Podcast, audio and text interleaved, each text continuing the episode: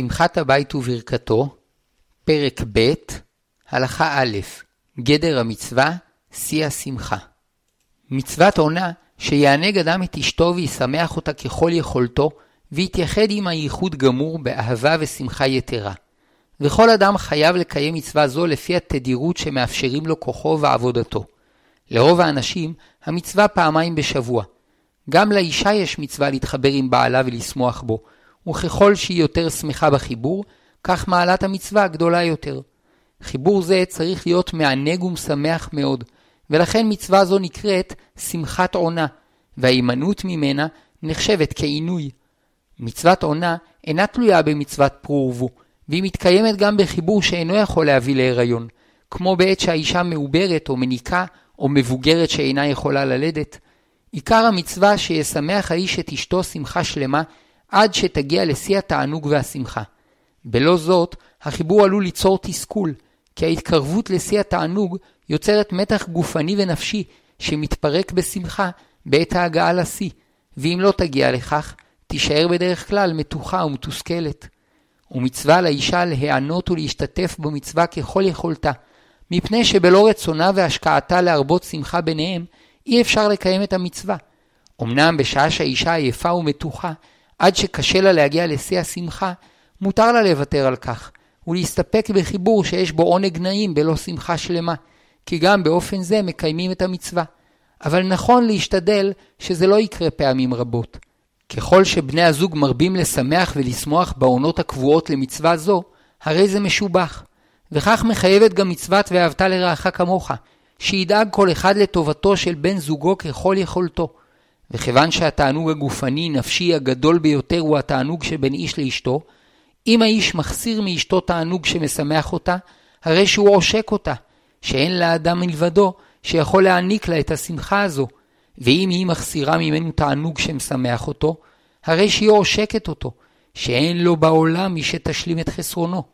מצווה זו נקראת גם דרך ארץ, מפני שכל אדם בריא משתוקק לחיבור המענג שבין איש לאישה. וזו השמחה הממשית הגדולה ביותר שיש לאדם בעולם הזה. וממילא ברור שכאשר ציוותה התורה על מצוות עונה, כוונתה להגיע לשיא התענוג שבני אדם משתוקקים אליו. ואיש או אישה שאינם משתוקקים לכך, צריכים להשתדל להבריא את עצמם, כדי שיוכלו לקיים את החיבור שביניהם בשמחה. אמרו המקובלים, שמי שאינו חש השתוקקות לכך, חמור טוב ממנו, ולא יוכל לזכות לאהבת השם. מפני שרק מתוך הטבע האנושי הבריא, שהוא בריאה אלוקית, יכול האדם להתעלות באהבת השם, וכל מי שמרוחק מיצר החיים, מרוחק מהאמונה ומהקדושה, ואינו יכול לפעול לתיקון עולם. שמחת הבית וברכתו, פרק ב', הלכה ב', חובת האיש ומצוות האישה. חובת מצוות עונה מוטלת על האיש, שנאמר, שאירע כסותה ועונתה לא יגרע. שאירע שיהיו בקירוב בשר. כסותה זו המיטה והשמיכה, ועונתה זה החיבור עצמו.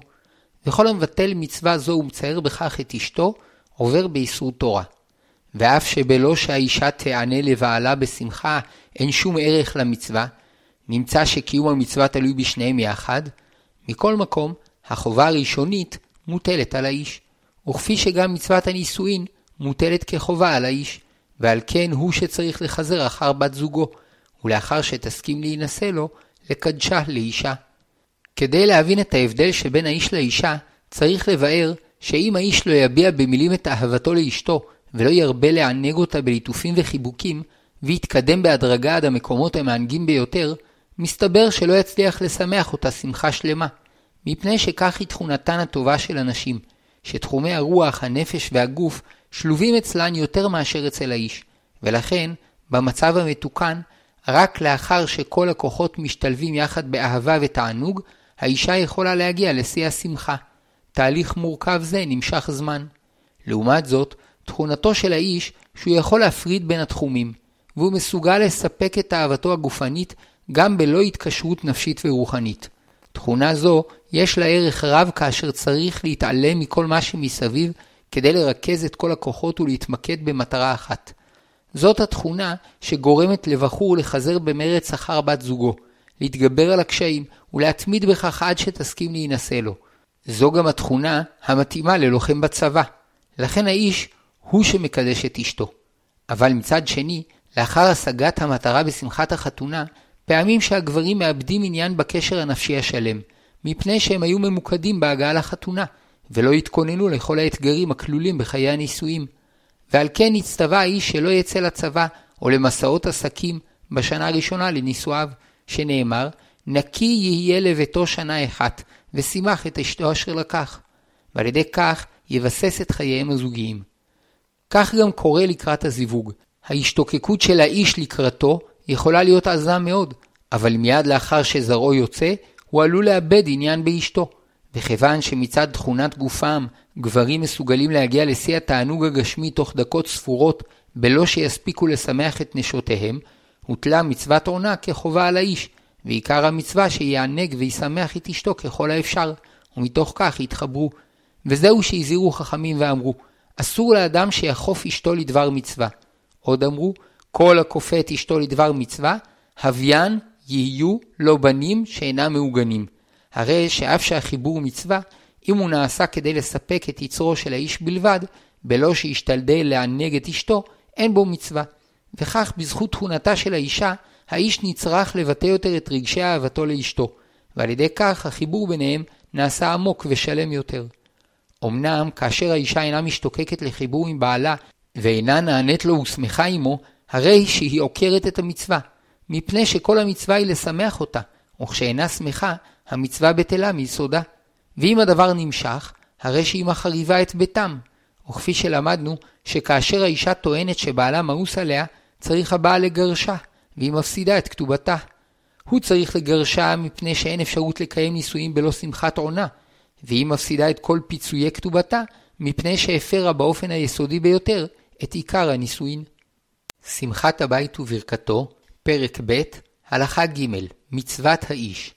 ראוי שכמה שעות לפני החיבור, יביע האיש לאשתו את אהבתו וציפייתו לקראת הייחוד, ועל ידי כך גם היא תתעורר לעומתו באהבה ותשוקה. ושניהם צריכים להיזהר שלא לדבר בשעות אלו בנושאים שעלולים לעורר מחלוקת ביניהם, או בנושאים שעלולים לגרום מתח לאחד מהם, כדי שלא לפגוע בשמחת המצווה. ואמרו חכמים שהמדבר בנושא שעלול לפגום בשמחת המצווה, עתיד ליתן על כך את הדין, שנאמר, כי הנה יוצר הרים ובורא רוח, ומגיד לאדם מה שיחו. אפילו שיחה יתרה שבין איש לאשתו.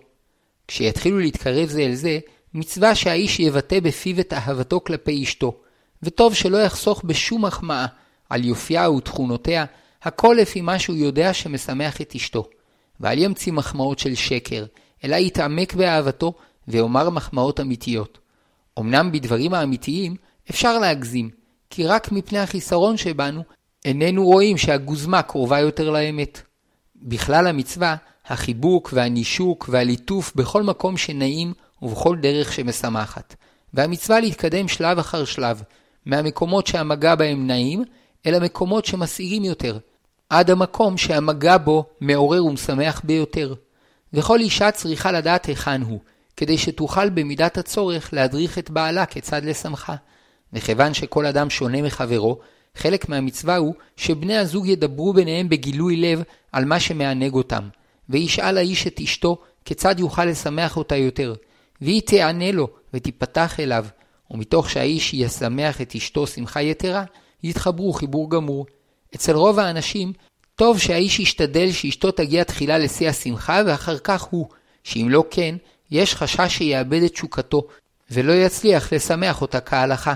יש לציין שכפי הנראה בעבר, ברוב המקרים נשים הגיעו לשיא השמחה בחיבור עצמו, וכיום, מסיבות שונות, נשים רבות אינן מגיעות לכך בחיבור עצמו, אלא רק מליטוף באותו מקום, ואזי זו המצווה, ומתוך כך יתחברו חיבור גמור. מאז ומעולם הייתה מידתם של תלמידי חכמים ובני תורה ששימחו את נשותיהם כראוי, ועל כן הזהירו חכמים את האדם שלא ישיא את ביתו לעם הארץ, מפני שכל המשיא ביתו לעם הארץ, כאילו כופתה ומניחה לפני ארי. מה ארי דורס ואוכל ואין לו בושת פנים, אף עם הארץ מכה ובועל ואין לו בושת פנים. כלומר, כמו האריה שדורס את תרפו ומתחיל לאכול מבשרו בעודו חי, כך עם הארץ בועל כדי לספק את אהבתו, ואינו ממתין שאשתו תתענג ותשמח. שמחת הבית וברכתו, פרק ב', הלכה ד', דרך ארץ. ברא הקדוש ברוך הוא את האיש ואת האישה באופן שמטבעם הם משתוקקים זה לזה. ותשוקה זו טובה היא, באשר היא יסוד המצווה. ועל כגון זה אמרו, דרך ארץ קדמה לתורה. כלומר, ציווה השם שייתן האדם ביטוי לרגשותיו הטבעיים במלוא עוצמתם בתוך מסגרת הנישואים המקודשים. אבל אם יחנוק את רגשותיו הטבעיים, לא יוכל לקיים את המצווה כראוי, ומתוך כך גם לא יוכל לקיים את שאר המצוות באופן השלם.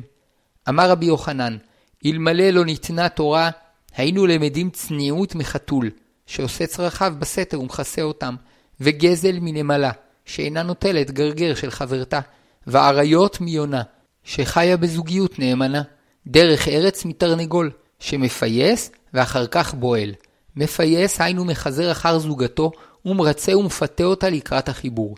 הרי שישנם יסודות מוסריים שהאדם צריך להבין בפשטות מתוך ליבו ומצפונו, כי הטבע הישר שנטע הבורא בכל הברואים מחייב זאת, עובדה שאפילו בעלי החיים נוהגים כך. והתורה באה להוסיף על גבי הטבע הבריא עוד קומה של דיוק, התמדה, מסירות וקדושה. אבל כאשר האדם אינו מבין ערכים אלו באופן טבעי בליבו, הרי שיש בו פגם בסיסי. את הדרך לקיום מצוות עונה אמרו חכמים שאפשר ללמוד מהתרנגול, שהוא ידוע כמי שאוהב להתעסק עם התרנגולות ומומחה בהלכות פיוסים וחיזורים, ועל כן הוא גם נקרא גבר.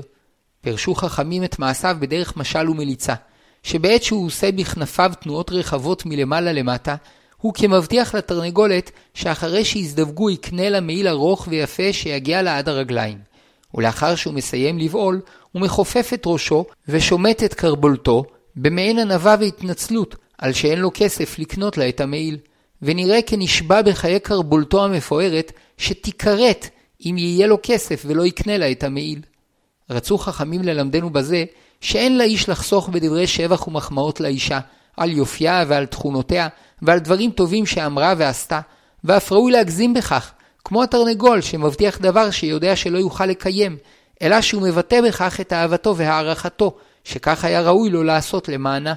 ולאחר החיבור, לא ינהג כמו אותם הגברים שמאבדים עניין בבת זוגם, מפנים לה את גבם ונרדמים, אלא ראוי לו שיתנצל בפניה על יכולתו המוגבלת, שאינה מאפשרת לו להמשיך בכל ביטויי האהבה והחיבה המגיעים לה לפי ערכה.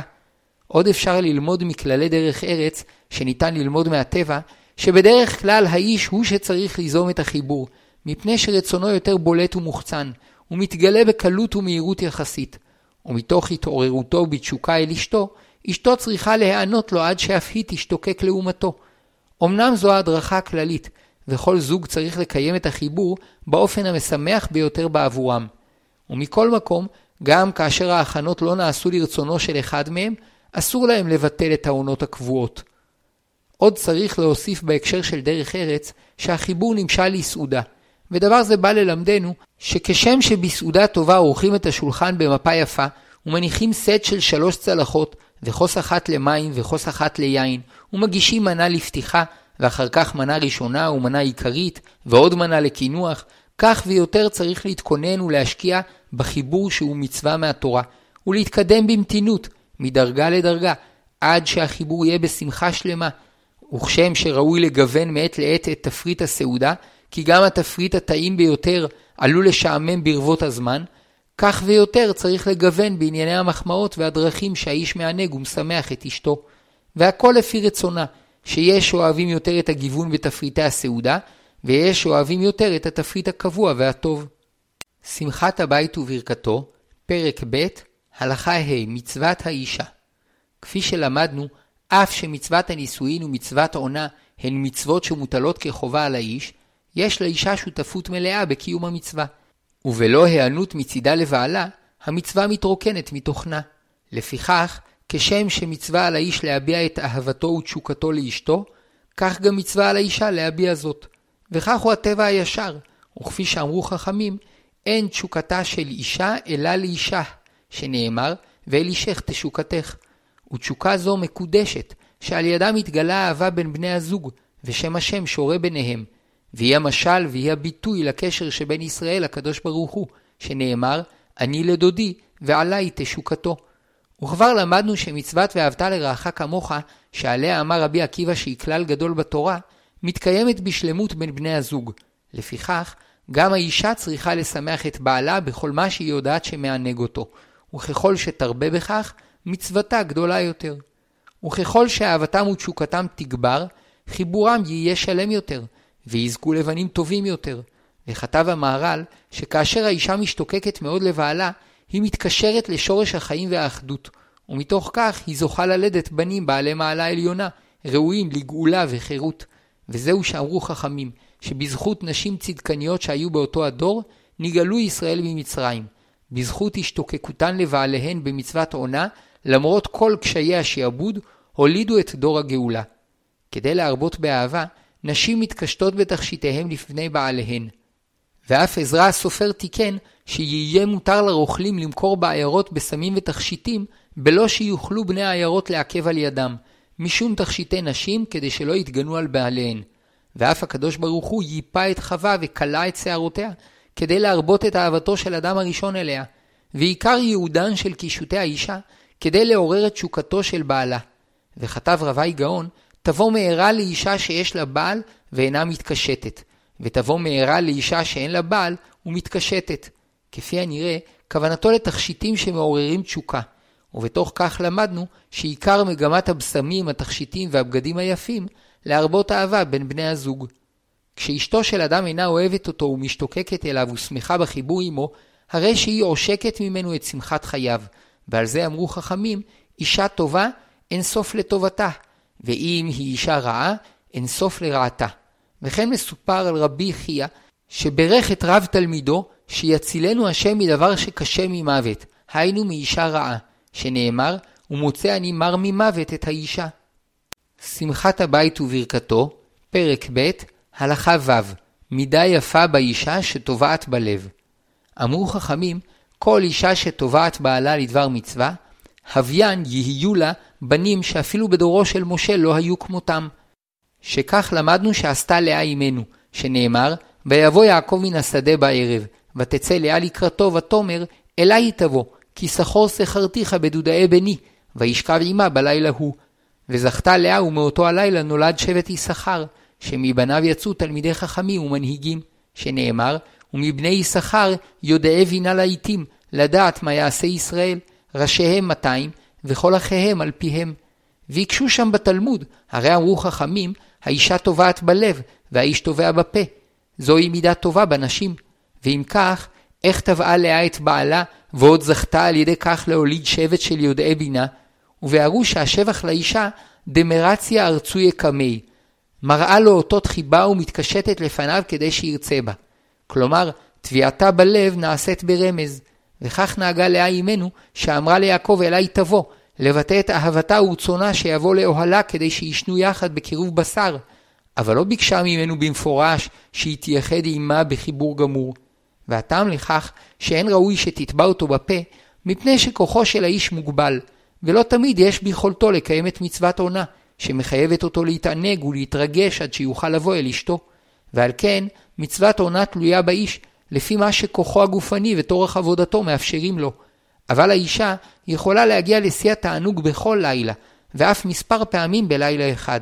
וגם כאשר היא מתוחה וקשה לה להגיע לשיא השמחה, היא יכולה להיענות לבעלה ולהתענג משמחתו, ואם תתבע אותו באופן מפורש בפיה, במצב שהוא מתקשה לקיים את החיבור, ייתכן ויתבייש, ומעתה, במקום שיצפה לחיבור ויתענג וישמח בו מאוד, יתחיל לחשוש מפניו, שמא לא יצליח למלא את חובתו. ולעיתים חרדה זו עלולה לגרום למצב של חוסר אונים. לכן ראוי שהאישה תתעטף בצניעות, ולא תתבע את בעלה בפה, אלא ברמזים היוצאים מהלב, באופן שכאשר אינו בטוח שיוכל לקיים את המצווה, יוכל להחזיר לה אותות של חיבה, אבל לא ירגיש מושפל מכך שאינו יכול להיענות לה באופן שלם. לא זו בלבד, אלא גם כאשר האיש עצוב ומדוכדך, עד שהוא חש חוסר אונים, בלא חיוניות ותשוקה, עד שנדמה לו שגם אם ירצה, לא יהיה בו כוח לעורר את עצמו לקישוי הנדרש לצורך החיבור עם אשתו, כאשר הוא זוכה לאישה טובה שטובעת בלב, ברמזים ובמחוות שמבטאות את אהבתה ותשוקתה אליו, כמו חיבוק נעים, היא מחיה אותו, ויוצרת בו את החשק והיכולת להתייחד עמה ולקיים את המצווה, ומוסיפה שמחה ואור לחייו. שמחת הבית וברכתו, פרק ב', הלכה ז', זמני העונה. מצוות עונה תלויה בכוחו של הבעל ובמקצועו. כפי שאמרו חכמים במשנה, העונה האמורה בתורה, הטיילים בכל יום, הפועלים שתיים בשבת, החמרים אחת בשבת, הגמלים אחת לשלושים יום, הספנים אחת לשישה חודשים. טיילים, יש אומרים שהם אנשים בריאים שפרנסתם קלה ובלא מתח, ועל כן מצוותם בכל לילה. כדוגמה לכך, הזכירו את רב שמואל בר שילת, שהיה מלמד תינוקות סמוך לביתו, וכיוון שפרנסתו הייתה צנועה, מוכסי המלך לא פקדו את ביתו, וכך חי בשלווה וביטחון. ויש אומרים שטיילים הם אנשים מבוססים כלכלית, שאינם נצרכים לעבוד כלל, מלבד ניהול מסוים של עסקיהם, שאינו טורד את מנוחתם. פועלים שעובדים בעיר, מצוותם פעמיים בשבוע, ופועלים שעבדו מחוץ לעיר, גם אם חזרו בכל יום לעירם, כיוון שהדרך הייתה מתישה את כוחם, מצוותם פעם בשבוע. מנהיגי חמורים, שהיו נושאים תבואה על חמוריהם מהכפרים לשווקים, כיוון שדרכם הייתה לשהות מחוץ לביתם שישה ימים, מצוות עונתם פעם אחת בשבוע. מנהיגי גמלים, שהיו מובילים סחורה בדרכים ארוכות, כיוון שהיו רגילים לחזור לביתם אחת לחודש, מצוות עונתם אחת לחודש. ספנים שהיו מפליגים לחצי שנה, עונתם אחת לחצי שנה. תלמידי חכמים שמתייגעים בלימודם, מצוותם בלילי שבת ולילי יום טוב ולילי ראש חודש. וכתבו גדולי האחרונים, שיותר נכון שגם תלמידי חכמים יקיימו מצוות עונה פעמיים בשבוע. טייל שנשא אישה אינו יכול להפוך לפועל בלא הסכמתה, וזאת למרות שעל ידי עבודתו כפועל מצבם הכלכלי השתפר, שהואיל ועל דעת שהוא טייל נישאה לו, אינו יכול למעט את עונתה בלא הסכמתה. וכן מי שנישאה לפועל שחייב בעונה פעמיים בשבוע, אינו רשאי להיות חמר שעונתו פעם בשבוע בלא הסכמת אשתו. וכן חמר שרצה להיות גמל, או גמל שרצה להיות ספן, חייב לבקש לכך רשות מאשתו. אמנם טייל שרצה להיות תלמיד חכם, מפני גודל המצווה שבדבר, אין אשתו יכולה למחות בידו, למרות שהוא ממעט עונתה. תנאי החיים כיום השתנו מאוד. מצד אחד רוב האנשים עובדים פחות שעות מבעבר, ובעבודות פחות מייגעות מבחינה גופנית, ובכך הם דומים יותר לטיילים. גם אלה שעובדים מחוץ לעיר, כיוון שהם נוסעים ברכב, כל זמן שהנסיעה אינה מייגעת מאוד, דינם כדין פועלים בעירם, ואולי אף כטיילים. מנגד, החיים נעשו מתוחים יותר, עקב התחרות בשוק העבודה, והעניין המוגבר בדיווחי החדשות וערוצי המידע ואמצעי התקשורת הבין-אישיים. כתוצאה מכך, מספר שעות השינה פחת, ויחד עם זה, גם התשוקה הטבעית לקיום המצווה. על כן נראה שחובת העונה של רוב האנשים היא פעמיים בשבוע, כאשר לעיתים עונתם של הצעירים מרובה יותר. יוצאים מן הכלל אלו שעבודתם מפרכת במיוחד מבחינה גופנית או נפשית, שחייבים רק פעם בשבוע, ומנגד אלו שעבודתם קלה במיוחד, שחייבים יותר מפעמיים בשבוע, עד אפילו בכל יום כדין טיילים. שמחת הבית וברכתו, פרק ב', הלכה ח', המצווה הקבועה ומה שנוסף לה. בנוסף לחובה הקבועה של מצוות העונה, שלרוב האנשים היא פעמיים בשבוע, מצווה על כל אדם לפקוד את אשתו בשעה שהיא משתוקקת אליו, ובתנאי שיש לו כוח לכך, היינו שהוא יכול לקיים את החיבור. הרי ששני חלקים במצוות עונה מהתורה. האחד, העונות הקבועות. כל אדם לפי מה שבריאותו וטורח מקצועו מאפשרים לו. שבעונות הללו יש ביטוי ומענה קבוע לקשר ולהשתוקקות שביניהם, ודווקא הקביעות היא שנותנת את המענה לכך, מפני שהיא מבטאת את יציבות קשר האהבה שביניהם, ועל שם הזמן הקבוע שלה נקראה מצווה זו עונה, שנאמר, ועונתה לא יגרע. על גבי זה ישנו החלק השני שבמצווה, והוא בשעה שמתעוררת תשוקה מצד האישה, שאז מצווה מהתורה שהאיש ייענה ויקיים עמה את החיבור בשמחה יתרה. וכן מצווה וחובה על האישה להיענות לבעלה אם הוא מבקש להתחבר אליה יותר פעמים מחובת עונתו. לאחר שלמדנו על החלק השני שבמצווה, לכאורה יש לשאול על החלק הראשון. מדוע צריכה התורה לקבוע לבני הזוג זמנים קבועים לבטא את אהבתם? מדוע לא הניחה להם לקבוע על פי רצונם את תדירות המצווה? הרי מוסכם להלכה, על פי החלק השני שבמצווה, שאם אחד מבני הזוג מעוניין בכך, מצווה וחובה על השני להיענות לו, גם אם זה יהיה בכל יום. ומנגד, אם במשך כמה שבועות אין אחד מהם יוזם את החיבור, מדוע צריך להורות להם לקיים אותו בזמנים קבועים? שלוש תשובות בדבר.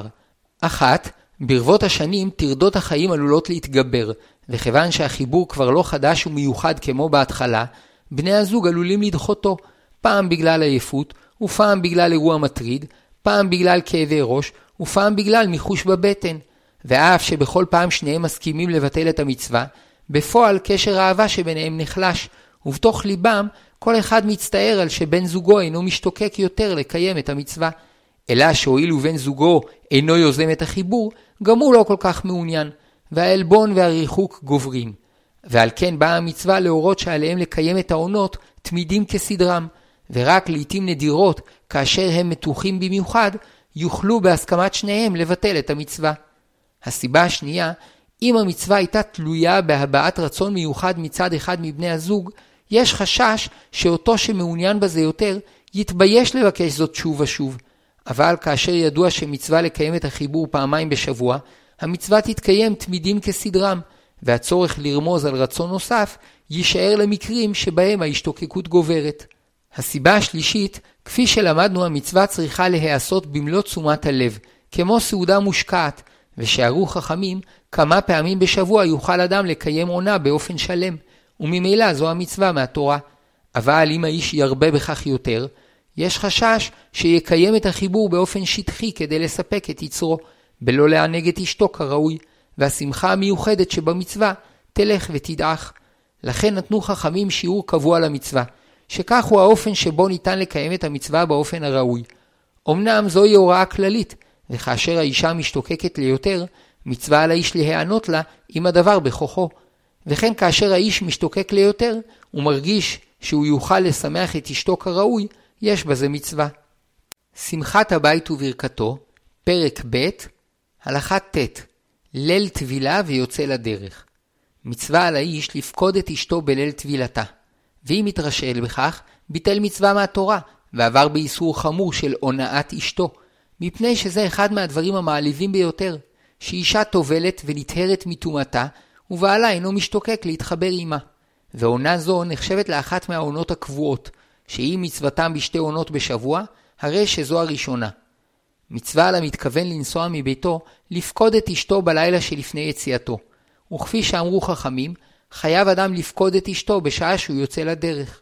הואיל ואז ההשתוקקות לחיבור גוברת, וזהו שנאמר, וידעת כי שלום אהוליך ופקדת נבך ולא תחטא. הרי שבקיום המצווה לפני היציאה לדרך, הבעל נפרד מאשתו באהבה, שמחה ושלום, ועל ידי כך לא יחטאו בזמן פרידתם במחשבה ובמעשה של בגידה. אמנם כאשר הנסיעה היא לצורך מצווה, וקיום העונה עלול לבטל את המצווה, אין חובה לקיים את העונה. ואיזוהי נסיעה שיש מצוות עונה לפניה? נסיעה שגורמת לתחושת פירוד וגעגועים, כל אדם לפי מה שהוא. ובכל אופן, מדובר על נסיעה של לפחות לילה אחד מחוץ לבית. וכן ברור שאם הנסיעה תימשך באופן שתתבטל עונה אחת, גם בלא תחושת געגועים, מצווה לקיים את החיבור בלילה שלפני היציאה. וכן הדין לגבי אישה שנצרכת לנסוע מביתה. אם נסיעתה גורמת לתחושת געגועים או ביטול אחת העונות, מצווה לקיים את החיבור בלילה שלפני היציאה.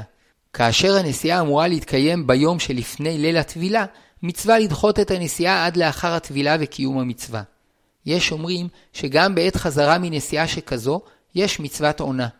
וכאשר מתעוררת תשוקה לכך מצד אחד מבני הזוג, לכל הדעות מצוות עונה חלה עליהם, וכך ראוי להם שלאחר נסיעה של אחד מהם ישתוקקו להתחבר ולקיים את המצווה בשמחה. שמחת הבית וברכתו, פרק ב', הלכה י', ליל שבת. אמרו חכמים שדרכם של תלמידי חכמים לקיים את עונתם בלילות שבת, ועליהם נאמר, אשר פריו ייתן בעיתו. בנוסף לכך כתבו הפוסקים שמצווה לתלמידי חכמים לקיים עונה בליל יום טוב ובליל ראש חודש. כמה סיבות לכך. ראשית, במצוות עונה מקיימים גם מצוות עונג שבת, וכן ראוי לשמוח יותר ביום טוב וראש חודש. יתר על כן, מתאים לקיים את מצוות עונה בימים מקודשים, וכפי שמצינו שלאחר מתן תורה ואחר חנוכת המקדש, קיימו ישראל את מצוות עונה. בנוסף לכך, בימים אלו תלמידי חכמים לומדים פחות, ולכן יכולים להתפנות יותר לקיום מצוות עונה בשלמות. ולא רק לתלמידי חכמים מצווה לקיים את החיבור בשבת, אלא אף לכל אדם יש מצווה בזה, משום עונג שבת, וכפי שכתב שולחן ערוך, תשמיש המיטה מתענוגי שבת הוא. אמנם פעמים שלא נוח לקיים את החיבור בליל שבת, מפני שיש אנשים שעייפים אז מעבודת השבוע, או מההכנות לשבת, ובזמן שעייפים, קשה לקיים את המצווה בהידור הראוי. וכיוון שעיקר מצוות התורה שהחיבור יתקיים בשמחה, אם אחד מבני הזוג עייף בליל שבת ויתקשה לשמוח על שמחה שלמה, עדיף שיקיימו את העונה במוצאי שבת, או ביום אחר, כשלא יהיו עייפים. ואף שגם לפי הזוהר יש מעלה גדולה בקיום העונה בשבת, כיוון שעיקר המצווה שתהיה בשמחה, כאשר בשבת היא תתקיים בפחות שמחה, עדיף לקיימה במוצאי שבת. שמחת הבית וברכתו, פרק ב', הלכה י"א, קשיים בקיום המצווה מצד האיש. כל מה שלמדנו לגבי חובת עונה, אמור לגבי אנשים בריאים, שכל הפוחת מעונה קבועה לו, עובר באיסור תורה. ואם הוא ממשיך בזה, הרי שזו עילה מובהקת לתביעת גירושין, תוך שהבעל חייב לפצות את אשתו במלוא כתובתה. אבל מי שמתקשה לקיים את עונתו מחמת שאינו בריא, אינו חייב אלא לפי מה שהרופאים מעריכים שבכוחו. וכיוון שפעמים רבות הבעיות נובעות מחוסר בהורמון מסוים או ממחלה אחרת, חובה עליו לשאול ברופאים, כי לרוב הבעיות הללו יש כיום תרופה. ולעיתים הבעיות הן רגשיות או נפשיות, ואין שגורמות לו לבטל עונות, או שלא לשמח בהן את אשתו כראוי. ואף בבעיות אלה חובה על האיש לטפל. כשהבעיה קלה, בדרך כלל התייעצות עם רב תועיל, ואם הבעיה קשה, צריך להיעזר במטפל ירא שמיים מומחה לתחום זה. ואם האיש התרשל ולא טיפל בבעיה כראוי, ביטל מצווה מהתורה, וכיוון שאינו מקיים את העונות כהלכה, אשתו רשאית לתבוע גירושין, ועליו לפצותה במלוא כתובתה. ואם ישתדל ברופאים ובמטפלים ככל יכולתו, ולמרות זאת לא הגיע למצב שבו הוא יכול לקיים את העונות תמידים כסדרם, אם הוא מצליח לקיים את החיבור לכל הפחות פעם אחת בשישה חודשים, כיוון שהוא עדיין מקיים את מצוות העונה לפי השיעור המועט ביותר, כמנהג ספנים, אין אשתו יכולה לתבוע ממנו גירושין וכתובה. אבל אם גם את העונה הזו אינו יכול לקיים, ההחלטה נתונה בידי אשתו. אם תסכים לחיות עמו כך, הרשות בידה, ואם תרצה להתגרש, חובה עליו לגרשה ולשלם לה את כתובתה. מובן מאליו שגם מי שאינו יכול לקיים את עונתו בחיבור גמור, מצווה עליו לרצות את אשתו ולשמחה בנישוקים, חיבוקים וליטופים עד שתגיע לשיא השמחה. ובדרך כלל, אם ינהג כך, למרות שאינו זוכה לקיים את החיבור, אשתו לא תרצה להתגרש ממנו. מי שאשתו מוחלת לו על עונתה בלב שלם, מחילתה מחילה, ובתנאי שהאיש כבר קיים את מצוות פריאה וגבייה. אבל אם עדיין לא קיים, חייב בכל העונות שיש בהן סיכוי שאשתו תיכנס להיריון. ואם הוא אינו מצליח לקיים את העונות, חובה עליו לשמוע להוראות הרופאים כדי לקיים את מצוותו. גם מי שקיים מצוות פריאה ובייה ואשתו מוחלת לו על עונתה, אין ראוי שיתבטל מהמצווה, וישאל ברופאים כדי לקיימה כראוי, מפני שכך הוא הסדר הנכון והבריא.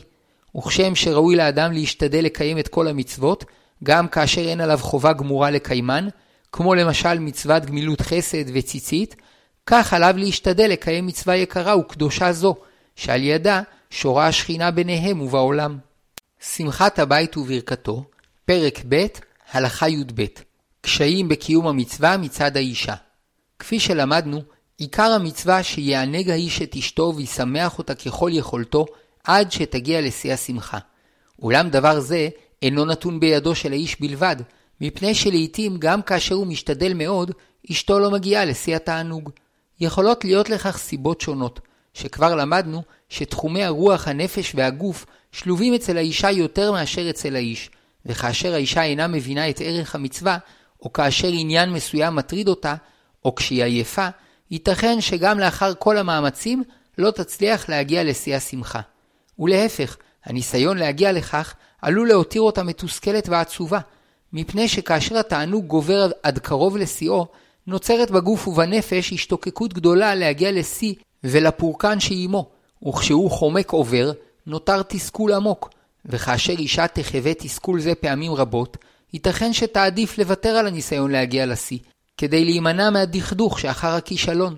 ועל כן, בעת שאישה יודעת שיקשה עליה להגיע לשיא השמחה, אפשר שתוותר על הניסיון להגיע לכך, ותקיים את החיבור בעונג נעים, שמלווה בשמחה על עצם החיבור. לשם כך, האיש צריך לענג מעט את אשתו, ואף היא צריכה להיענות אליו ולקבלו באהבה. באופן זה יקיימו את המצווה במדרגה של דיעבד.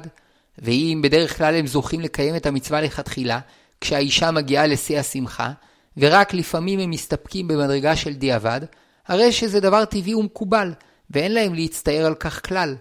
אבל צריך להשתדל שזה לא יקרה פעמים רבות. וכאשר המצב פחות טוב, וברוב הפעמים האישה לא מגיעה לשיא השמחה, על בני הזוג למצוא את הסיבה והפתרון לכך.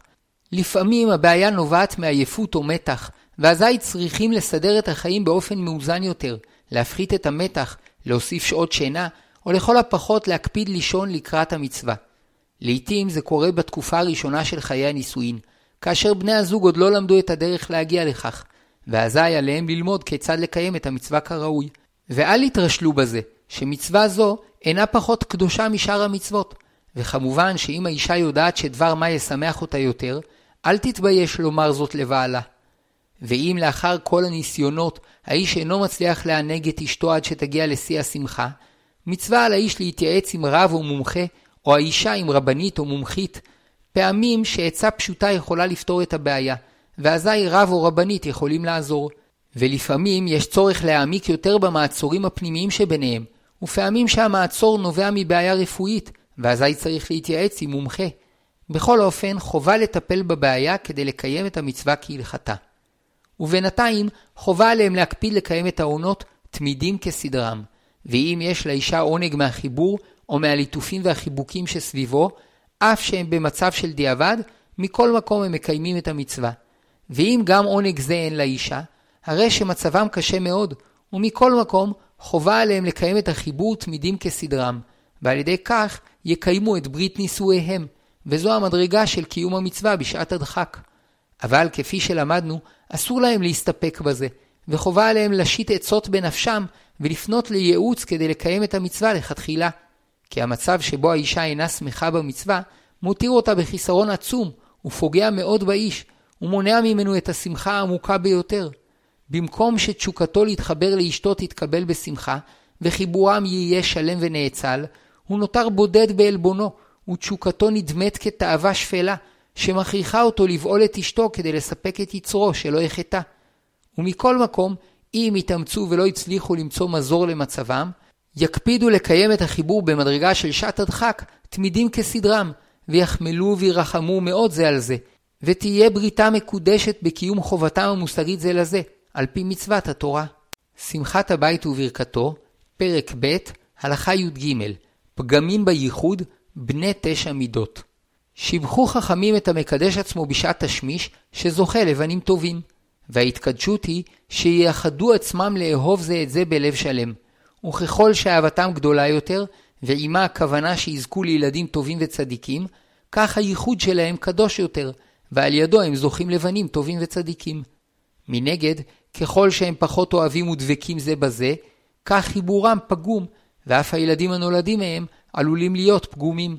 ואלו הם בני תשע מידות רעות, בני אימה ובני אנוסה, בני שנואה, בני נידוי, בני תמורה, בני מריבה, בני שכרות, בני גרושת הלב, בני ערבוביה, בני חצופה.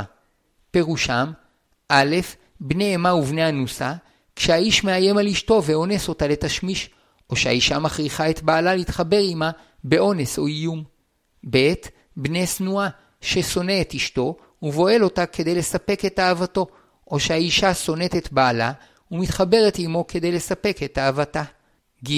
בני נידוי, שמתחברים בשעה שאחד מהם מנודה, ואף שלהלכה אין איסור למנודה לשמש את מיתתו, כיוון ששאר העם צריכים לפרוש מהמנודה עד שיתקן את מעשיו, החיבור איתו אינו בדבקות ושמחה כראוי. ד. בני תמורה, שבועל את אשתו וחושב על אישה אחרת, או שהיא חושבת על איש אחר. ה. בני מריבה, שבני הזוג נמצאים במריבה ומשמשים מיתתם בלא שנתפייסו. אמנם אין המריבה מתירה לאחד מהם לבטל את העונה, אלא שחובה עליהם להתפייס לפני החיבור. ו. בני שכרות, שמתחברים כשאחד מהם שיכור, שאין בייחוד זה כוונה שלמה של אהבה ואחדות. ז.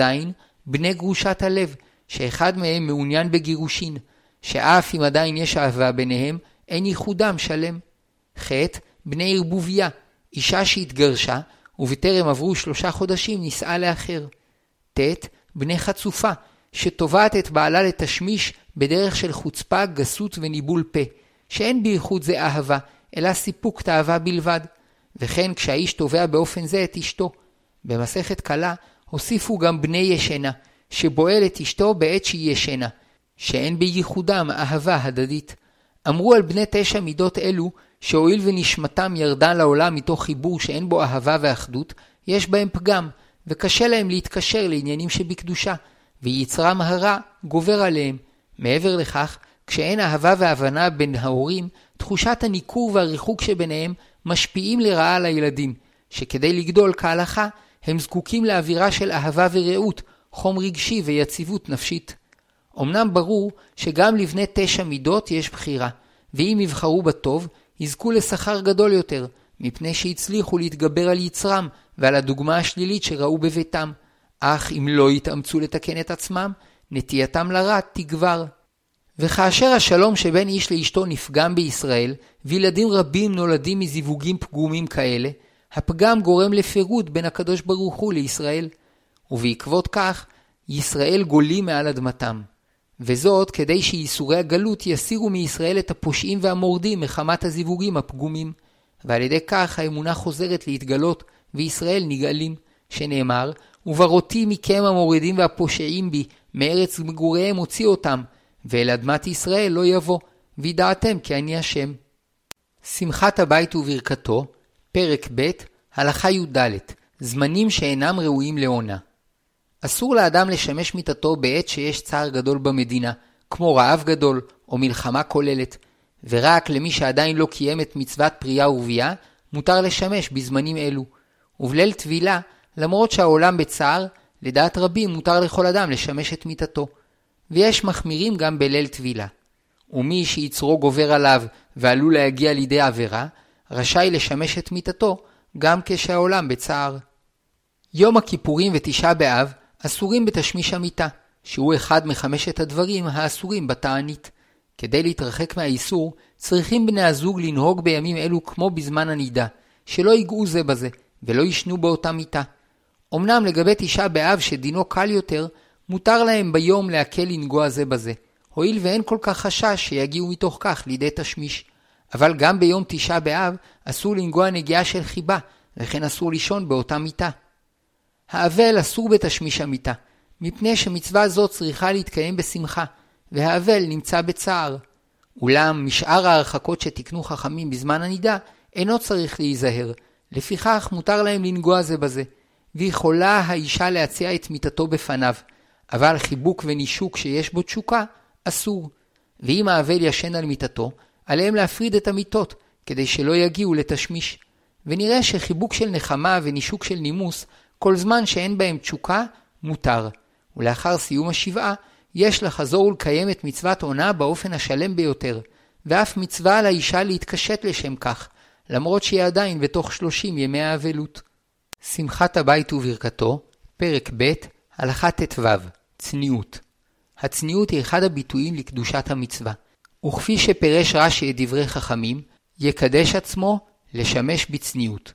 מצווה יקרה זו צריכה לבטא ייחוד גמור בין האיש לאשתו, ועל כן אסור לחושפו בפני אנשים זרים, ואסור לאנשים זרים לדבר בו, וצריך לבאר שלכל זוג ייחוד מיוחד משלו, שעולם ומלואו תלויים בו, וכך גם חשים בני זוג שזוכים לאהוב זה את זה אהבה יתרה, שאהבתם המיוחדת אין דוגמתה בכל העולם, וכך גם מבואר בחוכמת הקבלה, שמאותה שעה של ייחוד גמור, מתפשטת אורה וברכה בכל העולמות, וכיוון שעניין הייחוד שביניהם עמוק כל כך, עליו להיות שמור כסוד ביניהם. לפיכך צריך לקיים את החיבור בתוך בית או מקום סגור ומוצנע, ואסור לקיימו בפרהסיה או במקום ציבורי, למרות שאין שם אדם שרואה אותם, והעושים כן נראים כבועלים בזנות ומרגילים עצמם לידי עבירה, וראוי להעניש אותם על כך. אסור לקיים את החיבור במקום שיש בו אדם נוסף, וגם כשהוא ישן אסור, מפני שיש חשש שמא יתעורר. מעיקר הדין מותר לשמש בפני תינוק שאינו יודע לדבר, אבל אין ראוי לעשות כן, וכשאין ברירה אחרת, מותר לקיים את החיבור כשהוא ישן. ואם יתעורר באמצע, מותר להמשיך. לכתחילה ראוי שלא יהיה בחדר בעל חיים ככלב או חתול. נוהגים לכסות את הגוף בעת החיבור, גם כשאין שם אור. צריכים בני הזוג להצניע את זמן חיבורם, ובשעת התשמיש עליהם להיזהר שקולם לא יישמע לזרים. וכן נכון לאישה להצניע את ליל טבילתה, שלא ירגישו בה בני אדם. כדי שהחיבור יתקיים בצניעות ובשמחה, בלא חשש שמישהו מהילדים או האורחים ייכנס פתאום, צריכים להקפיד לנעול את החדר. וכדי שלא יהיה ניכר מתי הם מקיימים את המצווה, ראוי שבני הזוג יקפידו לנעול את דלת חדרם בכל לילה בעת שהם הולכים לישון, ולא יסכימו שאחד הילדים יישן עמהם בחדר. בני הזוג צריכים להיזהר שלא לספר על דרך חיבורם ואהבתם לאנשים זרים, ורק לעת הצורך, כדי לקבל עצה והדרכה, מותר לספר. וכן אסור לבני הזוג לדבר על החיבור שביניהם בדרך של ניבול פה, כדרך המספרים בדיחות גסות. וכן אסור לדבר על החיבור של אנשים אחרים ללא צורך, וכל הדיבורים הגסים האלו נקראים ניבול פה, כי הם הופכים את הדיבור החי, שנועד להוסיף ברכה, לדיבור מת ומנוול, כמו נבלה סרוחה שאסורה באכילה. אמרו חכמים, הכל יודעים כלה למה נכנסת לחופה, אלא כל המנבל פיו, אפילו חותמים עליו גזר דין של 70 שנה לטובה, הופכין עליו לרעה. מותר לאורחים לשמש מיטתם בתנאי שיש להם חדר סגור, ואין חשש שבני הבית ירגישו בכך, או שישאירו סימנים על הסדינים. נכון שבני הזוג יימנעו ממעשים שמבטאים את תשוקתם זה לזה בפני זרים. אמנם חיבוק ונישוק נימוסי, בחברה שבה הדבר מקובל, אינו נחשב לא צנוע, אבל כאשר הוא מבטא תשוקה, יש בו חוסר צניעות, כי האהבה שבין בני הזוג היא עניין עמוק ואישי מאוד, והחושף אותה בפני זרים, עושה אותה חיצונית ומקצץ את כנפיה. ועוד יש לחוש שהפגנת אהבה זו תעורר צער וקנאה אצל אלו שלא זכו לכך. שמחת הבית וברכתו, פרק ב', הלכה ט"ז, האיסור באור. אסור לשמש ביום, מפני שאסור לקיים את החיבור באור, ועניין זה קשור לצניעות, שהיא אחת ממידותיהם של ישראל, ולכן אמרו, ישראל קדושים הם, ואין משמשים מיתותיהם ביום. וכן אסור לשמש בלילה במקום שדולק בו אור. אמנם אין הכוונה שצריך חושך גמור, אלא גם כאשר נכנס אור הלבנה לחדר, כל זמן שאינו מאיר עליהם ממש, מותר. ויש מחמירים כשאפשר לסגור את התריס או הווילון גם בפני אור זה. איסור זה הוא דווקא בשעת החיבור עצמו, מפני שהחיבור צריך להיות צנוע ונסתר, עמוק ונשגב, כראוי למצווה קדושה זו. ויש גם חשש שאולי עקב כך אשתו של אדם תתגנה עליו, מפני שיסוד האהבה שביניהם הוא אינסופי, הרבה מעבר ליופי החיצוני. וכאשר החיבור נעשה באור, הוא נעשה מוגבל ותלוי במראה החיצוני, ושוב אין בו ביטוי לאהבה האינסופית, והסוד והיופי הפנימי שבו עלולים להתפוגג, והאהבה שביניהם תכלה. כן זה מצינו בתפילת עמידה, שלרוב גובה ועומק מעלתה צריכים לאומרה בלחש, שלא כמו שאר התפילות והברכות שנאמרות בקול. בבית אפל, גם ביום מותר לשמש, שכן מצב האור שבו דומה ללילה, ובמקרה שאנשים יכולים לקיים את החיבור ביום ביתר שמחה ואהבה, כגון שהם מכירים בעצמם שבלילה יהיו עייפים, מוטב שישמשו ביום תוך שהם מאפילים את חדרם. ומסופר בתלמוד שבבית מונבז המלך נהגו כן, ושיבחו אותם חכמים, על שקיימו מצוות עונה בשמחה. וכן כאשר האיש חוזר באמצע היום מהצבא או מנסיעה רחוקה, יכולים להאפיל את החדר ולשמש לכתחילה ביום. אמנם כשאין צורך או יתרון ליום, נכון לשמש בלילה, שהוא הזמן הצנוע והמתאים לכך. בשעת הצורך, כשאין אפשרות להאפיל את החדר, מותר לתלמיד חכם לשמש ביום, ובלבד שיקפיד להאפיל על גופם וראשם בשמיכה. ולשאר אנשים לא יתירו גם בשעת הצורך, שמא יתרשלו בכך. אבל בשעת הדחק, כשרואה אדם שיצרו גובר עליו, והוא עלול להגיע לידי זרע לבטלה, מותר לכל אדם לשמש ביום, ובתנאי שיקפיד לכסות את גופו וראשו בשמיכה. בלילה, כאשר דולק בחדר נר או נורה, אסור לשמש על ידי כיסוי בטלית, אלא חובה לכבות את האור. ואף בליל שבת, שאסור לכבות את האור, אסור לקיים את החיבור על ידי התכסות בטלית, שכן הורו חכמים שלא לשמש בחדר שדולק בו אור. ואם האור מגיע מעבר למחיצה, הדין הוא כמו ביום, שבשעת הצורך תלמיד חכם יכול להקל על ידי ההפעלה בשמיכה, ובשעת הדחק כל אדם יכול להקל בזה. שמחת הבית וברכתו, פרק ב', הלכה י"ז, בפני ספרי קודש. אף שמעלת קדושת מצוות עונה גדולה עד מאוד, יש להפריד בין התחומים, מצוות עונה נעשית תוך שחרור ושמחה גופנית שפורצת גבולות, ואילו את התורה צריך ללמוד באימה ויראה ורטט וזיעה. וכך גם צריך להתייחס לספר התורה, בכובד ראש. לפיכך, אסור לשמש בחדר שיש בו ספר תורה שנכתב בדיו על הקלף כדרך כתיבתו בסיני. אם אפשר, צריך להוציאו מהחדר, וכשאי אפשר להוציאו, צריך לעשות מחיצה בין הספר לבין המיטה, באופן שהספר יהיה ברשות אחרת, וגם לא ייראה להם.